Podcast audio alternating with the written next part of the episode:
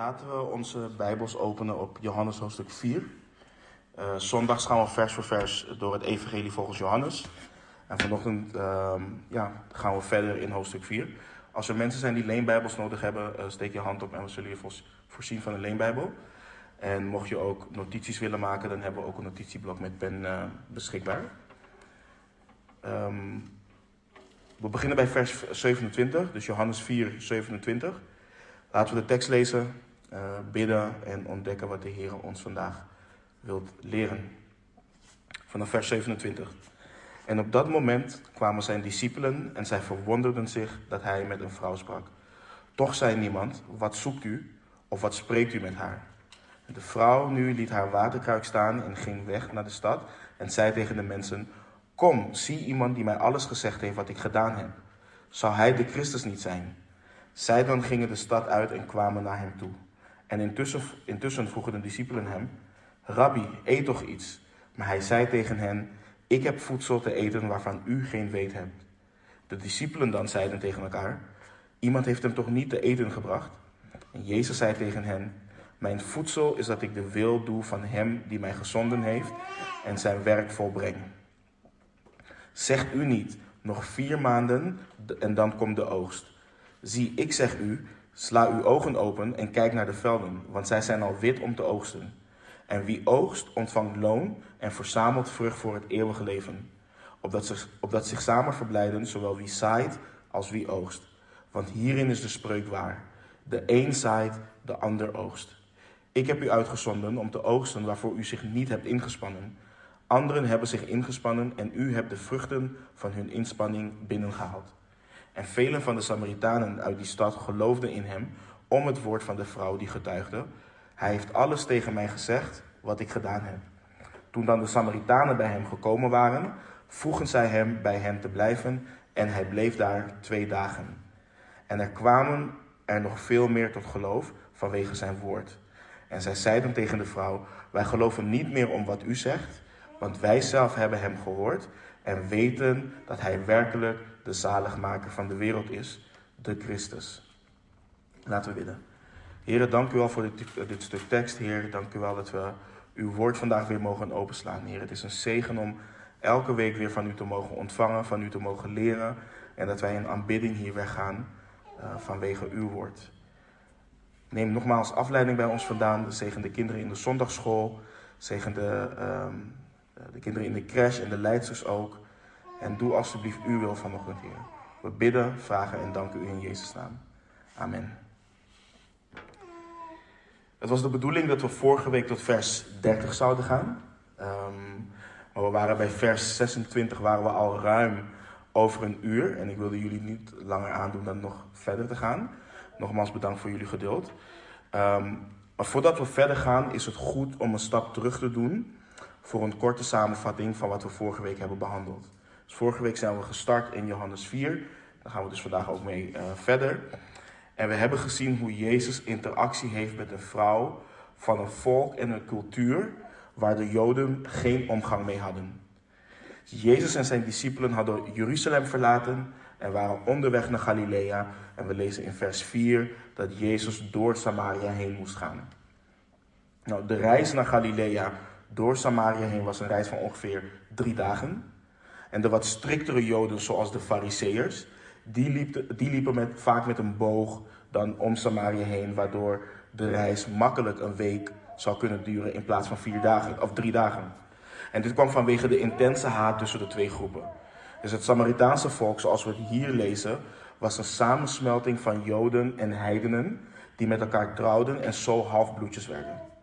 En ze aanbaden de afgoden van de heidense volken en dachten ook nog de God van de Bijbel te kunnen aanbidden. En op een gegeven moment had je dus geen volbloed Joden meer in dat gedeelte.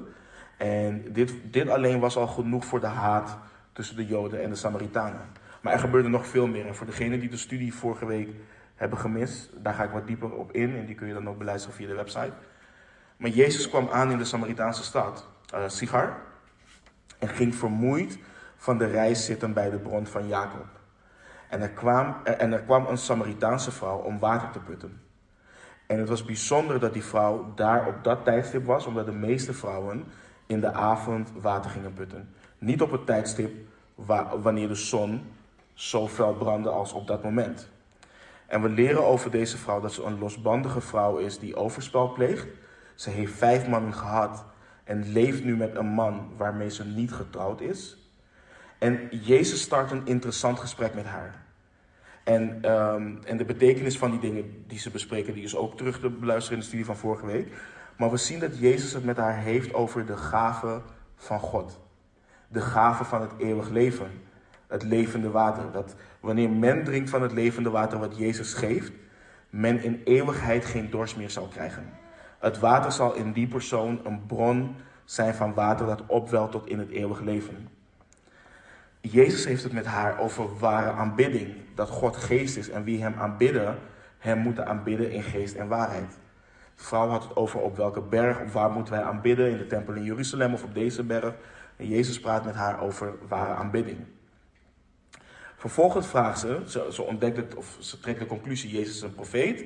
En ze vraagt om de gave van God. En wat Jezus doet, is hij kaart de staat van haar ziel aan. Ze kan niet van het levende water drinken, zolang, haar zondige staat niet, zolang ze haar zondige staat niet erkent en daar ook berouw van heeft.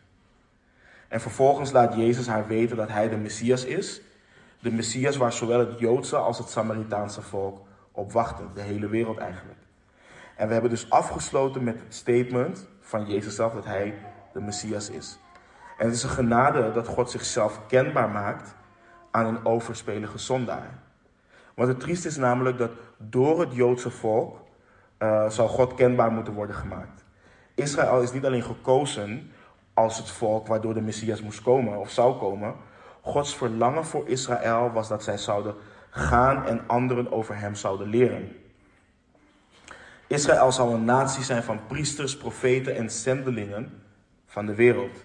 En Gods bedoeling was dat Israël een apart gezet volk zou zijn. Een volk dat anderen op God richtte en zijn belofte van een verlosser. En voor het grootste gedeelte faalde Israël in deze taak. Gods uiteindelijke doel voor Israël, dat het brengen van de Messias in de wereld, werd, dat werd volmaakt en vervuld in de persoon van Jezus Christus. Maar Israël maakte God niet kenbaar. Ze hadden bijvoorbeeld geen omgang met de Samaritanen. Ze lieten Gods genade niet zien aan de volken. En dit is ook iets wat je zag toen Jona bijvoorbeeld werd geroepen. Jona werd geroepen door God om naar Nineveh te gaan, om te prediken. Maar in plaats daarvan, wat doet hij? Hij vluchtte richting Tarsus. En na een schipbreuk en in de maag van een walvis te zijn geweest, geeft Jona uiteindelijk en eindelijk toe en gaat hij naar Nineveh. Maar hij predikt Gods, dus hij predikt Gods toorn en de mensen daar ze bekeren zich. En wat we lezen in hoofdstuk 3 van Jona in vers 10 is toen zag God wat zij deden, dat zij zich bekeerden van hun slechte eh, weg en God kreeg berouw over het kwade dat hij gezegd had hun te zullen aandoen. En hij deed het niet. Dat is Jona 3:10. Maar het trieste wat we lezen in hetzelfde boek in hoofdstuk 4 van Jona is vers, zijn versen 1 en 2. Dit, dus God, die, die, die, die toont berouw. Of hij kreeg berouw over het kwade dat hij gezegd had. En hij, goot, of hij stortte zijn toorn niet uit over het volk. Maar Jona, in hoofdstuk 4 lezen we dus. Dit was volstrekt kwalijk in de ogen van Jona en hij ontstak in woede. Hij bad tot de Heer en zei: Och Heere, waren dit mijn woorden niet toen ik nog in mijn eigen land was? Daarom ben ik ben ik het voor geweest door naar Tarsus te vluchten. Want ik wist dat u een genadig en barmhartig God bent. Geduldig en rijk aan goede tierenheid. Die berouw heeft over het kwaad.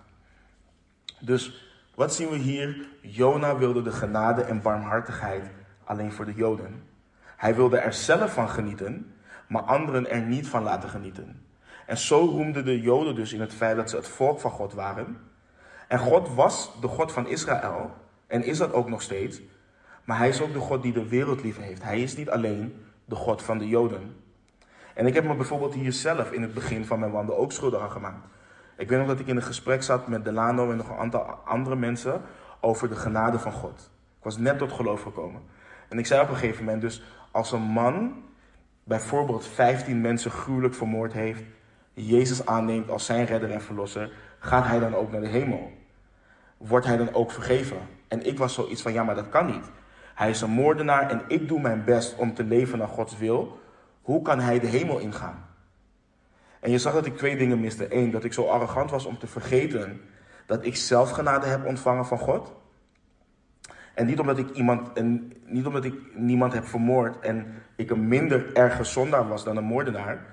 En het tweede is, is dat net zoals God mij vergeven en gered had, hij dat ook bij anderen wilde doen. Hij wil ook anderen vergeven en redden. En hierin zien we dus de genade van Christus. De Joden, en de, Samarita de Joden hebben de Samaritanen volledig links laten liggen.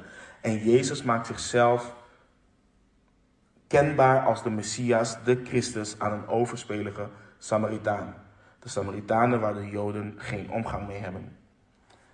En we lezen vanaf vers 27. En op dat moment kwamen zijn discipelen en zij verwonderden zich dat hij met een vrouw sprak. Toch zei niemand, wat zoekt u of wat spreekt u met haar? De vrouw nu liet haar waterkruik staan en ging weg naar de stad en zei tegen de mensen, kom, zie iemand die mij alles gezegd heeft wat ik gedaan heb. Zal hij niet de Christus zijn? Zij dan gingen de stad uit en kwamen naar hem toe. Dus op dat moment kwamen, komen de discipelen en zij verwonderden zich dat de Heer met een vrouw sprak. En dit laat hun bekrompenheid zien en ook de bekrompenheid van de Joden.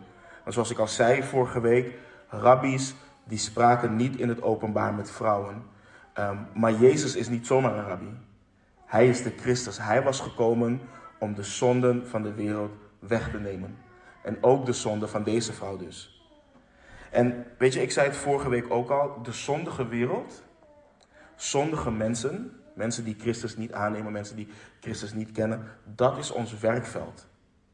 Je, ik denk dat wij ons zouden verbazen als Jezus vandaag de dag hier zou rondlopen, met wie hij gesprekken zou voeren. Met wie hij in gesprek zou zijn.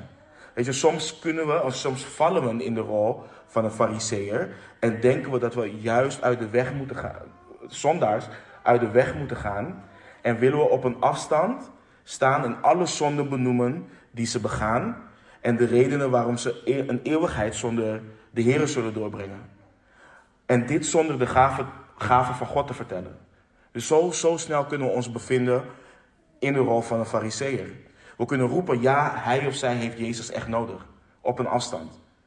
Maar zonder ze te vertellen over het levend water en het feit dat Christus ze vrijmaakt van de zonde waarin ze leven. En dat is iets waarvoor we mogen waken. Weet je, laten we in de geest van Christus de wereld ingaan. En moeten we zonde goedkeuren? Absoluut niet. Christus deed dat ook niet. Maar als we onszelf een christen noemen, wat niet alleen betekent dat je een volgeling van Jezus bent, het betekent als Christus zijn. En dan gedraag je je dus net als Christus richting de ongelovige wereld en de verloren wereld. Want Jezus zei in Lucas 19, vers 10: De zoon des mensen is gekomen om te zoeken en zalig te maken wat verloren is. Dat is wat Christus is komen doen. Hij is niet op een afstand blijven staan en de zonde van de mensen blijven aanwijzen. Maar de discipelen die bleven stil. En waarschijnlijk bleven ze observeren wat er nou precies voor hen afspeelde. De Heere die spreekt met een vrouw en zichzelf kenbaar maakt als de Christus. En we zien de vrouw die, laat, die, die liet haar waterkruik achter en rende naar de stad en zei tegen de mensen: Kom, zie iemand die mij alles gezegd heeft wat ik gedaan heb. Zou hij niet de Christus zijn? En zij dan gingen de stad uit en kwamen naar hem toe. Dus die vrouw, deze vrouw was gekomen voor water. Dat is wat ze nodig had. Ze heeft die kruik gedragen in die brandende zon en rende weg toen ze het levend water gevonden had. Dus tijdens haar gesprek met Jezus waren haar gedachten gericht op het vleeselijke, op de dingen van de wereld, op letterlijk fysiek water. Ze was gericht op het vervullen van haar eigen verlangens. En het mooie is, kijk, wanneer een ziel tot inkeer komt, en de Christus leert kennen voor wie hij is, zijn of haar redder, dan zal die persoon zich keren van de dingen waarop zijn of haar gedachten eerst gericht waren. Dat hoort althans. De gedachte van deze vrouw was nu gericht op Christus en Christus alleen. Ze had geen behoefte meer aan de bron van Jacob, of ze was dat in ieder geval vergeten. Ze had geen behoefte meer aan water of haar kruik, want ze liet dat gewoon achter. De glorie van God, de glorie van Christus was aan haar geopenbaard. Christus was haar ultieme realiteit geworden. Weet je, en, en ga terug. Denk aan wat jij nodig dacht te hebben. Denk aan waar jouw gedachten en vlees gericht op waren. En prijs de Heer voor het feit dat Hij jou van jouw vleeselijke gedachten en jouw vleeselijke verlangens heeft bevrijd. En jouw gedachten dus nu ook op Hem gericht zijn. Dank Hem dat jouw vreugde in Hem is, dat Hij jou levend water geeft. Dat is echt iets wat, waar we God elke dag voor mogen prijzen. En wat we in vers 29 zien is het resultaat van iemand die zeker weet dat zij de Christus heeft gevonden. Deze vrouw is getransformeerd van een zondaar tot een evangelist. Deze vrouw was tot reddend geloof gekomen in Christus en is radicaal naar de mensen van haar stad gerend om dat te vertellen. Geen schaamte meer over haar verleden. Haar verleden was nu haar getuigenis geworden. En zo schamen wij ons soms ook voor ons verleden. Eh, en begrijp me niet verkeerd, we hoeven niet te koop te lopen met wat we, met wat we deden. Het is niet iets waarin wij, ons, waarin wij horen te roemen. Maar we mogen roemen in het feit dat Christus ons daarvan bevrijd heeft. Dat is waar, waarin wij mogen roemen. Het is ons getuigenis en we hoeven ons dus daarin niet te schamen. Deze vrouw wist dat ze voor eeuwig verlost was. Ze was gered door de genade van God, de gave van God. En nu dat ze gered was, of gered is, heeft ze het hart voor de verlorenen gekregen, wat Christus ook heeft voor de verlorenen. Christus die is gekomen om te zoeken en zalig maken wat verloren is. Ze kan niets anders dan vertellen wat de Heer voor haar heeft gedaan en wie de Heer is. Ze denkt niet aan hoe mensen over haar denken. Ze denkt, ze, ze denkt niet aan wat mensen van haar weten. Ze denkt niet aan theologische discussies die wellicht plaats zouden kunnen vinden.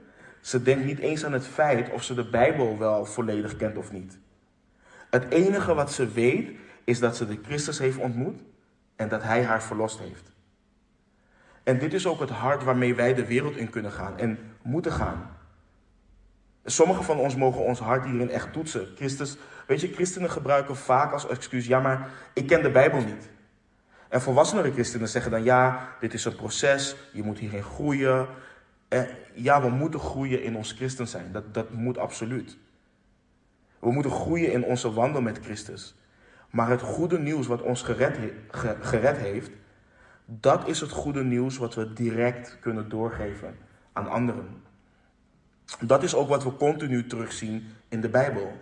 Men komt tot geloof en erkent Christus als de redder en rent naar mensen om hun heen om het goede nieuws te vertellen. En waarom? Want het goede nieuws redt. Het zijn niet de skills van jou of van, van mij of van ons die redden. Het is niet de kennis die je hebt van het woord wat mensen redt. Het simpele evangelie dat Christus is gekomen en gestorven voor onze zonden, dat is hetgeen wat mensen redt. Door te geloven in het simpele evangelie kan men gered worden. En we laten evangeliseren tegenwoordig te veel draaien om, onze, om ons en onze ongemakken. Um, in de dingen die we wel of niet kunnen, in de dingen die we wel of niet weten. In plaats van waartoe het dient. Het brengen van een verloren ziel naar Christus, zodat die ziel gered kan worden. Kijk, kijk goed naar de woorden van deze vrouw. Ze zegt: Kom, kom, dat is wat ze zegt. Kom, zie iemand die mij heeft verteld wat ik heb gedaan. Ze gaat geen discussie aan met mensen. Wat, wat zei Johannes de Doper in hoofdstuk 1? Zie het lam van God. Andreas, de broer van Petrus, die ging naar Petrus toe. We hebben hem gevonden. Filippus zei tegen Nathanael: Kom en zie. En sommige van deze mensen kenden de schrift niet volledig. Maar één ding was zeker. Ze wisten zeker dat ze de Messias hadden gevonden. De redder van de wereld. En hem maakten ze kenbaar. Een mooi voorbeeld is in Johannes hoofdstuk 9, waar we in een paar weken um, terechtkomen. In Johannes hoofdstuk 9 geneest de Heer een man die blind geboren is. En de Joodse leiders ondervragen hem en vragen wie die man is die hem genezen heeft. Ze zeggen: Geef God de eer, want wij weten dat deze mens een zondaar is. Ze hebben het over Christus. En die, die man die genezen is, reageert in, in Johannes 9, 25. Hij dan antwoordde en zei: Of hij een zondaar is, weet ik niet. Eén ding weet ik: dat ik blind was en nu zie. Dus deze man zegt: Luister, kijk, ik weet niks anders dan dat ik blind was en nu kan zien. Hij is het die het heeft gedaan. En als je net tot bekering bent gekomen en je de Bijbel nog niet kent, of als je al een tijdje wandelt met de Heer, maar je de Bijbel nog niet volledig kent, dan is jouw getuigenis genoeg. Het getuigenis van deze mensen die we net hebben gezien was genoeg. En er is één ding wat, wat we in gedachten mogen houden en wat we niet hoeven te vergeten. Jij en, ik, jij en ik bekeren niemand. Wij bekeren mensen niet. Het is het werk van de Heilige Geest. Niet van jou, niet van mij. Wij horen trouw te zijn in het verkondigen van het woord. Dat is het enige wat wij hoeven te doen. En dat is al veel. Laat staan als we onszelf de last gaan opleggen en mensen moeten gaan forceren om tot geloof te komen. Weet je, net zoals Paulus schreef in zijn eerste brief aan de Corinthiërs. In 1 Korinthe 2 lezen we wat Paulus schrijft. Versen 4 en 5. En mijn spreken en mijn prediking bestonden niet uit overtuigende woorden van menselijke wijsheid, maar in het betonen van geest en kracht, opdat uw geloof niet zou bestaan in wijsheid van mensen, maar in kracht van God. 1 Korinthe 2, 4, vers 4 en 5. Haar getuigenis was krachtig. Krachtig genoeg om de interesse op te wekken van deze mensen om naar de Christus toe te komen. Dat is waar wij een voorbeeld aan mogen nemen. Maar we zien verder dus de discipelen, die zijn alleen met Christus en er vindt een interessant gesprek plaats tussen hen, tussen hen en de Heer. Versen 31 tot met 34. En intussen vroegen de discipelen hem, Rabbi, eet toch iets. Maar hij zei tegen hen, ik heb voedsel te eten waarvan u geen weet hebt. De discipelen dan zeiden tegen elkaar, iemand heeft hem, heeft hem, toch, geen, heeft hem toch niet te eten gebracht? En Jezus zei tegen hen, mijn voedsel is dat ik de wil doe van hem die mij gezonden heeft en zijn werk volbreng. Dus de discipelen, die waren eten gaan kopen. En nu de vrouw weg is, vragen ze de Heer om iets te eten. En bedenk dus, onthoud, ze, ze hebben de Heer vermoeid achtergelaten bij de bron van Jacob. En op de een of andere manier is hij nu vol van energie. En net als de vrouw in het begin dacht dat de Heer het had over letterlijk water, fysiek water, denken de discipelen ook dat de Heer het heeft over fysiek voedsel. Wanneer hij zegt, ik heb voedsel te eten waarvan u geen weet hebt. En dit blijft een patroon in dit evangelie. Dus de Heer Jezus praat over geestelijke zaken en zijn gesprekpartner denkt wereld. Ze denken vleeselijk.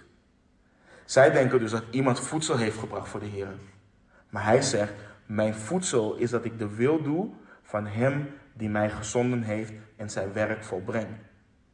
En de discipelen kennen dit niet. Zij hebben, nog, zij hebben zelf nog niet ervaren dat wanneer je God deelt met mensen, jezelf ook ontvangt. Wanneer je bijvoorbeeld iemand aan het discipelen bent en je ziet dat iemand groeit in hun persoonlijke relatie met God, of wanneer ze groeien in kennis van Gods woord, dan word je zo gevuld met vreugde en vrede dat het verzadigend werkt. Het bouwt, het bouwt je op. Het vult je met energie. Je ziet dit ook bijvoorbeeld wanneer je aan het bidden en aan het vasten bent. Je bent bezig met de dingen van de Heer. Je zoekt zijn aangezicht. Je bevindt je in het woord. En op een gegeven moment wordt je honger wordt gewoon weggenomen. En daarom zie je ook in Matthäus 4, wanneer de Satan de Heer Jezus verzoekt in de woestijn. En hem wilt laten focussen op het vleeselijke en hem aanspoort om stenen in brood te doen veranderen. De Heere Jezus uit Deuteronomium, 6, of eh, Deuteronomium 8 citeert. We lezen in Matthäus 4, vers 4. Maar hij antwoordde en zei: Er staat geschreven: De mens zal niet van brood alleen leven, maar van elk woord dat uit de mond van God komt. Dat is waar een mens van zal leven. Maar wat is de wil van de Vader en wat is het volbrengen van zijn werk? Waar heeft de Heer Jezus het precies over? Als we gaan naar Johannes 6, versen 38 tot en met 40, dan lezen we het volgende. De Heer Jezus spreekt. Want ik ben uit de hemel neergedaald. Niet opdat ik mijn wil zou doen, maar de wil van Hem die mij gezonden heeft. En dit is de wil van de Vader die mij gezonden heeft. Dat ik van alles wat Hij me gegeven heeft, niets verloren laat, laat gaan. Maar het doe opstaan op de laatste dag. En dit is de wil van Hem die mij gezonden heeft. Dat ieder die de Zoon ziet en in Hem gelooft, eeuwig leven heeft. En ik zal Hem doen opstaan op de laatste dag. Dat is de wil van de Vader en dat is waar de Heer Jezus het ook over heeft. Dat is wat hij is komen doen. En aan het einde van zijn bediening zegt de Heer Jezus ook in zijn gebed aan de Vader in Johannes 17. In Johannes 17, vers 4 zegt hij: Ik heb u verheerlijkt op de aarde. Ik heb het werk volbracht dat u mij gegeven hebt om te doen. Dit is het voedsel waar de Heer Jezus het over heeft. Het doen van zijn vaders wil. En de vraag is, hoe zit het met jou en met mij? Is dat ook ons voedsel? Of zijn wij net als de discipelen nog steeds gericht op het aardse en het vleeselijke? Je, je oogst wat je zaait. Dus Paulus schrijft dat ook in Galaten 6. En de vraag is dan, waar en wat zaai jij? Ben je gericht op het voedsel van de wereld? Of ben je, met de, of ben je bezig met de geestelijke, geestelijke dingen van God? Het is belangrijk om te beseffen dat de wil van God doen geeft een grotere voldoening dan het lekkerste brood op aarde. Het geeft meer voldoening dan het brood van Sergio en dat brood is echt lekker. Maar dat, weet je, dus het doen van Gods wil geeft een grotere voldoening dan het lekkerste brood op aarde. En de Heere leert de discipelen hierover het dienen. Dat is wat hij hun leert. De voldoening wat het werk van God geeft. David schrijft ook in de psalmen, in psalm 40, vers 9. Ik vind er vreugde in, mijn God, om uw welbehagen te doen. Uw wet draag ik diep in mijn binnenste. Psalm 40, vers 9. Dit, dit hoort ons hart te zijn. Dit hoort ons hart te zijn, dat wij vreugde vinden om Gods welbehagen te doen. En hij gaat verder, de Heer Jezus, vanaf vers 35. Zegt u niet, nog vier maanden en dan komt de oogst. Zie, ik zeg u, sla uw ogen op en kijk naar de velden, want zij zijn al wit om te oogsten. En wie oogst, ontvangt loon en verzamelt vrucht voor het eeuwig leven. Opdat zich samen verblijden, zowel wie zaait als wie oogst. Want hierin is de spreuk waar. De een zaait, de ander oogst. Ik heb u gezonden om te oogsten waarvoor u zich niet hebt ingespannen. Anderen hebben zich ingespannen en u hebt de vrucht van hun inspanning binnengehaald. Vers 35 kan verwijzen naar de spreuk of gezegde waarin men bedoelt dat er niet, dat er niet veel haast was gemoeid bij een specifieke taak. Of het kan verwijzen naar de letterlijke tijd van het jaar, van, uh, van het jaar en dat er vier maanden daarna de oogst zal plaatsvinden. Maar Jezus leert ze hier dat ze moeten leven en handelen alsof het tijd is, alsof het altijd tijd is om te oogsten. Dat is hoe ze horen te leven. Dat is de manier waarop ze God moeten, moesten dienen. En dat is ook de manier waarop wij God horen te dienen. Jezus zegt: sla uw ogen op en kijk naar de velden. Kijk naar de velden. De oogst van mannen en vrouwen, van mensen is rijp. Je kunt niet achterover leunen en wachten. Kijk naar de wereld om ons heen. De velden zijn, de wereld is wit om te oogsten. En de Heer zegt ook: wie oogst ontvangt loon en verzamelt vrucht voor het eeuwig leven. En het belangrijkste is ook voor ons, hier staat niet dat pas wanneer je oogst, jij het eeuwig leven zult ontvangen. Dus je redding is niet afhankelijk van of je wel of niet of geen oogst binnenhaalt. Onze redding is afhankelijk van het werk wat Christus heeft gedaan aan het kruis en ons geloof in Hem als redder en verlosser. Maar het leert ons dat de vrucht van het werk doorgaat tot in het eeuwige leven. Het draagt eeuwige vrucht. En versen 36 en 37 leren ons ook dat het werk van de Heer soms veel ontmoediging met zich mee kan brengen. Wat de een zaait, want de een zaait en de ander oogst. En het kan zomaar zijn dat je jaren aan het zaaien bent en zelf niet oogst. Bij mij bijvoorbeeld hebben mijn tante en mijn neef veel gezaaid. Maar de Heer heeft de laan nog gebruikt om te oogsten. En weet je, het ding is, we willen allemaal oogsten. Ehm, want het is fantastisch en het is mooi om mensen tot geloof te zien komen. Maar we mogen niet vergeten dat het net zo'n zegen is om te mogen zaaien als te, als te mogen oogsten. Weet je, wij zijn toen, toen uh, met de opening van, uh, van deze gemeente, waren wij in de stad aan het flyeren, uh, mensen aan het vertellen over de Heer. En het, het bouwt letterlijk op. Het is een zegen om mensen te mogen vertellen wat de Heer voor hen heeft gedaan. Wat de Heer voor hen wil, dat Hij hun wilt redden. En mensen geven niet altijd direct hun leven op dat moment aan Christus.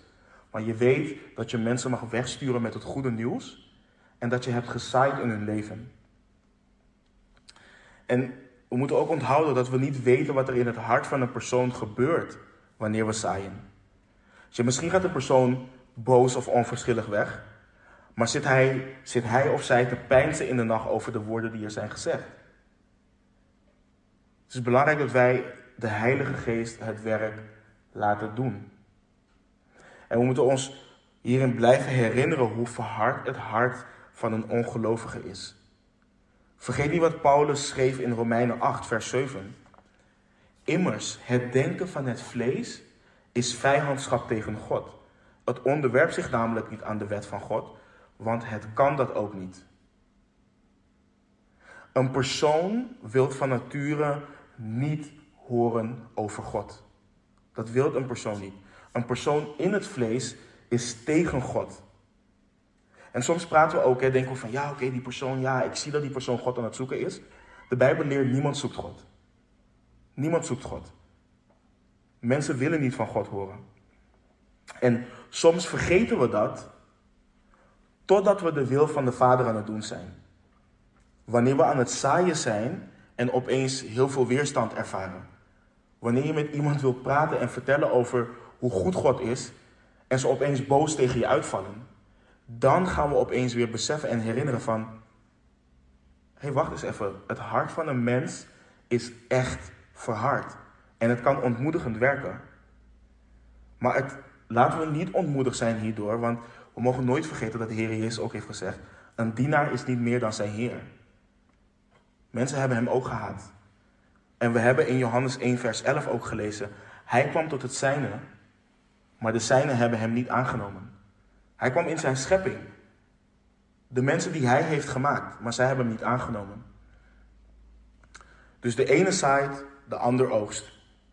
En de Heer gaat verder en zegt: Ik heb u gezonden, of ik heb u uitgezonden om te oogsten waarvoor u zich niet hebt ingespannen.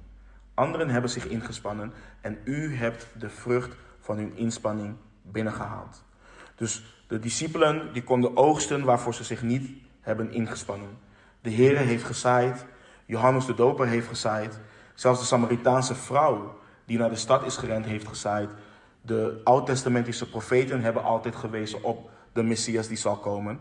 En zij kunnen uiteindelijk vrucht, of zij kunnen uiteindelijk gaan oogsten wat er voor hun is gezaaid. En we lezen, vele van de Samaritanen uit de stad geloofden in hem om het woord van de vrouw die getuigde. Hij heeft alles tegen mij gezegd wat ik gedaan heb. Toen dan de Samaritanen bij hem gekomen waren, vroegen zij hem bij hem te blijven. En hij bleef daar twee dagen. En er kwamen er nog veel meer tot geloof vanwege zijn woord. En zij zeiden tegen de vrouw: Wij geloven niet meer om wat u zegt, want wij hebben hem zelf gehoord en wij weten of weten dat hij werkelijk de zaligmaker van de wereld is, de Christus. We zien hier nog een keer de kracht van een getuigenis. De mensen geloofden genoeg in Christus om wat hij tegen de Samaritaanse vrouw heeft gezegd. En we zien ook dat God een ieder kan en wilt gebruiken voor zijn werk op aarde. Voor het maken van discipelen. Geen enkele getuigenis of geen enkel getuigenis is groter dan een ander getuigenis. Elk getuigenis is bijzonder op zich. En je hoort vaak over mensen die, uh, die op een hele bijzondere manier tot geloof zijn gekomen. Ze krijgen dromen, mensen die Christus hebben gezien, mensen die in hun diepste depressie van God hebben gehoord. Allemaal ingrediënten voor een krachtig en bijzonder getuigenis. Maar het is niet spectaculairder dan iemand die niet op die manier tot Christus is gekomen. Want een getuigenis draait om God. Het draait, niet, het, het draait om Christus, niet om jou als persoon. Dus vertel wat God in jouw leven heeft gedaan. Vertel hoe Hij jou te pakken heeft gekregen en hoe Hij dat ook met de persoon wilt die jij tegenover je hebt staan, of de personen, als je in, uh, in de groep mag getuigen. Want je, weet, je weet namelijk niet wie, ontvang, wie een ontvankelijk hart heeft om meer over Christus te willen weten. Want je ziet hier dat de Samaritanen bij hem waren gekomen en hem hadden gevraagd om bij hen te blijven. En hij bleef twee dagen. En we moeten goed beseffen, dit was compleet ongekend. Samaritanen die een Joodse rabbi uitnodigen om bij hun te blijven. En dit laat zien hoe Christus hun vertrouwen heeft gewonnen. En het laat ook zien hoe krachtig het getuigenis van deze vrouw is. Want het getuigenis wat hij over zichzelf gaf aan de vrouw, werd geloofd door de vrouw. En het getuigenis wat de vrouw gaf over Christus, werd geloofd door de Samaritanen. En kun je je voorstellen wat voor zegen die twee dagen moeten zijn geweest voor de Samaritanen? Ze waren in aanwezigheid van de Christus, God in het vlees, het lam van God dat de zonde van de wereld wegneemt. We lezen ook in, in, in de brief van Petrus dat één dag als duizend jaar is voor de Heer en duizend, duizend jaar als één dag. Dus deze mensen moeten zijn gevoed, zwaar zijn gevoed met het woord van God. Met wat Christus ook aan het kruis zal gaan doen. En we lezen, er kwamen nog veel meer tot geloof vanwege zijn woord. En zij zeiden tegen de vrouw: Wij geloven niet meer om wat u zegt, want wij zelf hebben gehoord en weten dat hij werkelijk de zaligmaker van de wereld is, de Christus. Er waren geen tekenen nodig, er waren geen wonderen nodig, simpelweg het woord van God, een getuigenis. Ze kwamen tot geloof vanwege zijn woord. Dus hier zien we dat de woorden van Jezus Christus woorden zijn die van levensbelang zijn voor een persoon. Dit zijn de woorden die we met mensen horen te delen, de woorden van Christus. Weet je, mensen doen tegenwoordig, maken er een show van om kerken te vullen, om mensen zogenaamd tot de Here te brengen. Maar we zien hier dat een getuigenis van een zondaar genoeg was om een heel dorp naar Christus te krijgen. En we zien dat de woorden van Jezus Christus genoeg is om mensen tot geloof te brengen. We hebben geen poeha nodig, we hebben geen rare dingen in de kerk nodig, uh, lampen die flashen en rookmachines en al dat soort dingen. Nee, simpelweg het woord van God. Dat is wat we nodig hebben. En deze mensen hadden een ontvankelijk hart om van hem te horen. En het resultaat was dat ze niet bleven geloven op basis van het getuigenis van de Samaritaanse vrouw. Ze geloofden hemzelf op basis van zijn woorden. Dus jouw getuigenis aan een ongelovige is goed en krachtig. En het kan zelfs iemand tot geloof brengen. Maar het allerbelangrijkste is dat ze van jouw getuigenis naar het getuigenis van Christus zelf gaan. Dat is belangrijk. Dat ze zelf de vraag kunnen beantwoorden die de Heer Jezus ook aan zijn discipelen stelt. Wie zegt u dat ik ben? En waar vinden mensen het getuigenis van Christus? In het woord van God waar hij zichzelf openbaart, in de Bijbel. Breng mensen naar de Bijbel. En dan kan je zeggen, ja maar Joanny, een ongelovige erkent de Bijbel niet. Ze gaan het niet, ze gaan het niet zelf lezen. Als ik ongelovig was, zou ik het zelf ook niet lezen. En dat is simpelweg niet waar. Ik ben naast veel, mensen, veel andere mensen het levende voorbeeld dat ik wel de Bijbel ben gaan lezen voordat ik geloofde. Ik ben tot geloof gekomen door het lezen van de Bijbel. En we hoeven, en dat doen we heel vaak, en dat is ook iets wat heel gevaarlijk is, we hoeven niet in te vullen hoe iemand wel of niet zal reageren op ons getuigenis. We zijn geen psychologen, we zijn christenen. Dat is wat we zijn. Ze hoeven niet na te denken, oké, maar als ik X zeg, dan zal die persoon Y zeggen, dus laat me X maar niet zeggen. Nee. We zijn christenen met een missie. En onze missie en onze taak is om discipelen te maken van Jezus Christus. Om te getuigen van wie Hij is.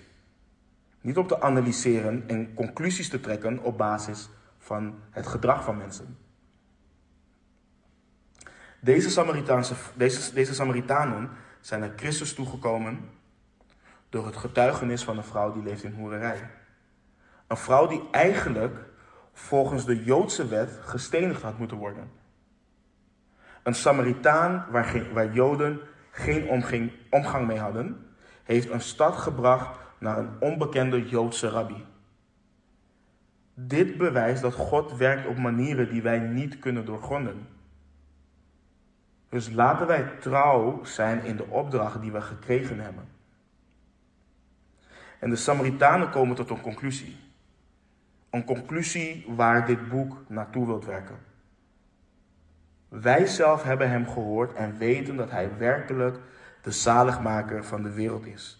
De Christus. Wanneer je luistert naar de woorden van Christus, kun je slechts tot enkele conclusies komen. Of tot twee conclusies. Of hij is wie hij claimt te zijn, of hij is het niet. En ik ben niet van de citaten, maar deze vind ik echt goed. Hij is van C.S. Lewis, vertaald van het Engels naar het Nederlands. Waar hij schrijft in zijn boek, Mere Christianity. Um, C.S. Lewis schrijft: um, Ik wil voorkomen dat iemand de dwaze uitspraak over hem, dus over Jezus, maakt, die vaak wordt gemaakt. Waarin mensen zeggen: Ik ben bereid om Jezus te accepteren als een goede leer, een morele leraar. Maar ik accepteer zijn claim God te zijn, die, die accepteer ik niet. Een man die gewoon een man was en het soort dingen zei die Jezus zei, zou geen goede morele leraar zijn. Hij zou eerder een dorpsgek zijn op het niveau van een man die zegt dat hij een gepocheerd ei is. Of anders zou hij de duivel zijn. Je moet je keuze maken. Of deze man was en is de zoon van God, of anders een demon of iets ergers. Je kunt hem voor gek uitmaken, je kunt hem bespugen en hem wegzetten als demon. Of je kunt aan, aan zijn voeten vallen en hem Heer en God noemen. Maar laten we niet met waanzin komen over het feit dat hij een goede morele leraar is. Hij heeft dat niet voor ons ter discussie gelaten. Dat was niet zijn bedoeling. Einde citaat. Johannes de Apostel heeft ook een doel met dit boek. Net zoals C.S. Lewis ook een doel heeft met zijn citaten, met zijn boek. We hebben dat gelezen in het, of we hebben dat behandeld in het begin van onze studie. Johannes 20, 30 en vers 31. Jezus nu heeft in aanwezigheid van zijn discipelen nog wel veel andere tekenen gedaan, die niet beschreven zijn in dit boek. Maar deze zijn beschreven opdat u gelooft dat Jezus de Christus is, de Zoon van God, en opdat u door te geloven het leven zult hebben in zijn naam. Deze mensen zijn erachter gekomen dat Jezus de Christus is. De zaligmaker van de wereld. En Jezus is niet de zaligmaker van een specifieke etnische groep. Hij is niet alleen de zaligmaker van de Joden. Hij is niet de zaligmaker van mensen die gevoelig zijn om te geloven. Nee, hij is de zaligmaker van de wereld. Jezus Christus is gemarteld voor iedereen. Hij is bespuugd voor iedereen. Hij droeg het kruis voor iedereen, werd aan het kruis genageld voor iedereen, stierf aan het kruis voor iedereen en stond op uit de dood voor iedereen. Dit is het goede nieuws wat we hebben. Voor iedereen. Laten we net als deze Samaritaanse vrouw, Johannes de Doper, de apostelen, de mensen die ons naar Christus hebben geleid, trouw zijn en blijven aan de roeping die Christus aan iedere christen heeft gegeven. Ga dan heen, onderwijs al de volken, hen dopend in de naam van de Vader en van de Zoon en van de Heilige Geest, hun lerend alles wat ik u geboden heb in acht te nemen. Amen. Laten we bidden. Heere God, dank u wel voor uw woord, Heer. We bidden en we zeggen elke week, Heer, dat het een zegen is om uw woord te mogen openen, om van u te mogen horen. En het is ook echt zo, Heer. Heer, het is een zegen dat wij u mogen kennen, Heer. Het is uw genade dat wij een relatie met u mogen hebben, Heer. Dat u uw zoon voor ons gezonden heeft. Ondanks dat wij zondaars zijn, Heer. Dat u alsnog uw liefde aan ons getoond hebt, Heer. Door aan het kruis te gaan voor ons. En Heer, dank u wel voor het werk wat u bent begonnen, Heer. Dank u wel voor het getuigenis van alle mensen die, Heer, u kenbaar hebben gemaakt aan, aan de mensen, Heer. Dat dit reikt tot hier in deze zaal vanochtend, Heer. En ik bid, Heer, dat u het in ons hart bewerkt, Heer, of bewerkstelligt, Heer, dat wij ook trouw zullen blijven aan de opdracht die u ons gegeven hebt, Heer. Dat wij trouw zullen zijn in het verkondigen van het goede nieuws. En dat wij mensen naar u mogen brengen, Heer. Dat wij mogen voortzetten wat u begonnen bent, Heer. Heer, verander ons alstublieft. Dank u wel dat u ons heiligt. Dank u wel dat u ons niet in de staat achterlaat waarin u ons gevonden hebt, Heer. Dank u wel voor het getuigenis van deze Samaritaanse vrouw. Dank u wel voor het feit dat u laat zien dat u een hart heeft voor zondaars, Heer. En dat u zondaars wilt redden. En dat uw vergeving er is voor iedereen. Heer, nogmaals, we danken u, we bidden, we loven en prijzen uw naam. In Jezus' naam. Amen.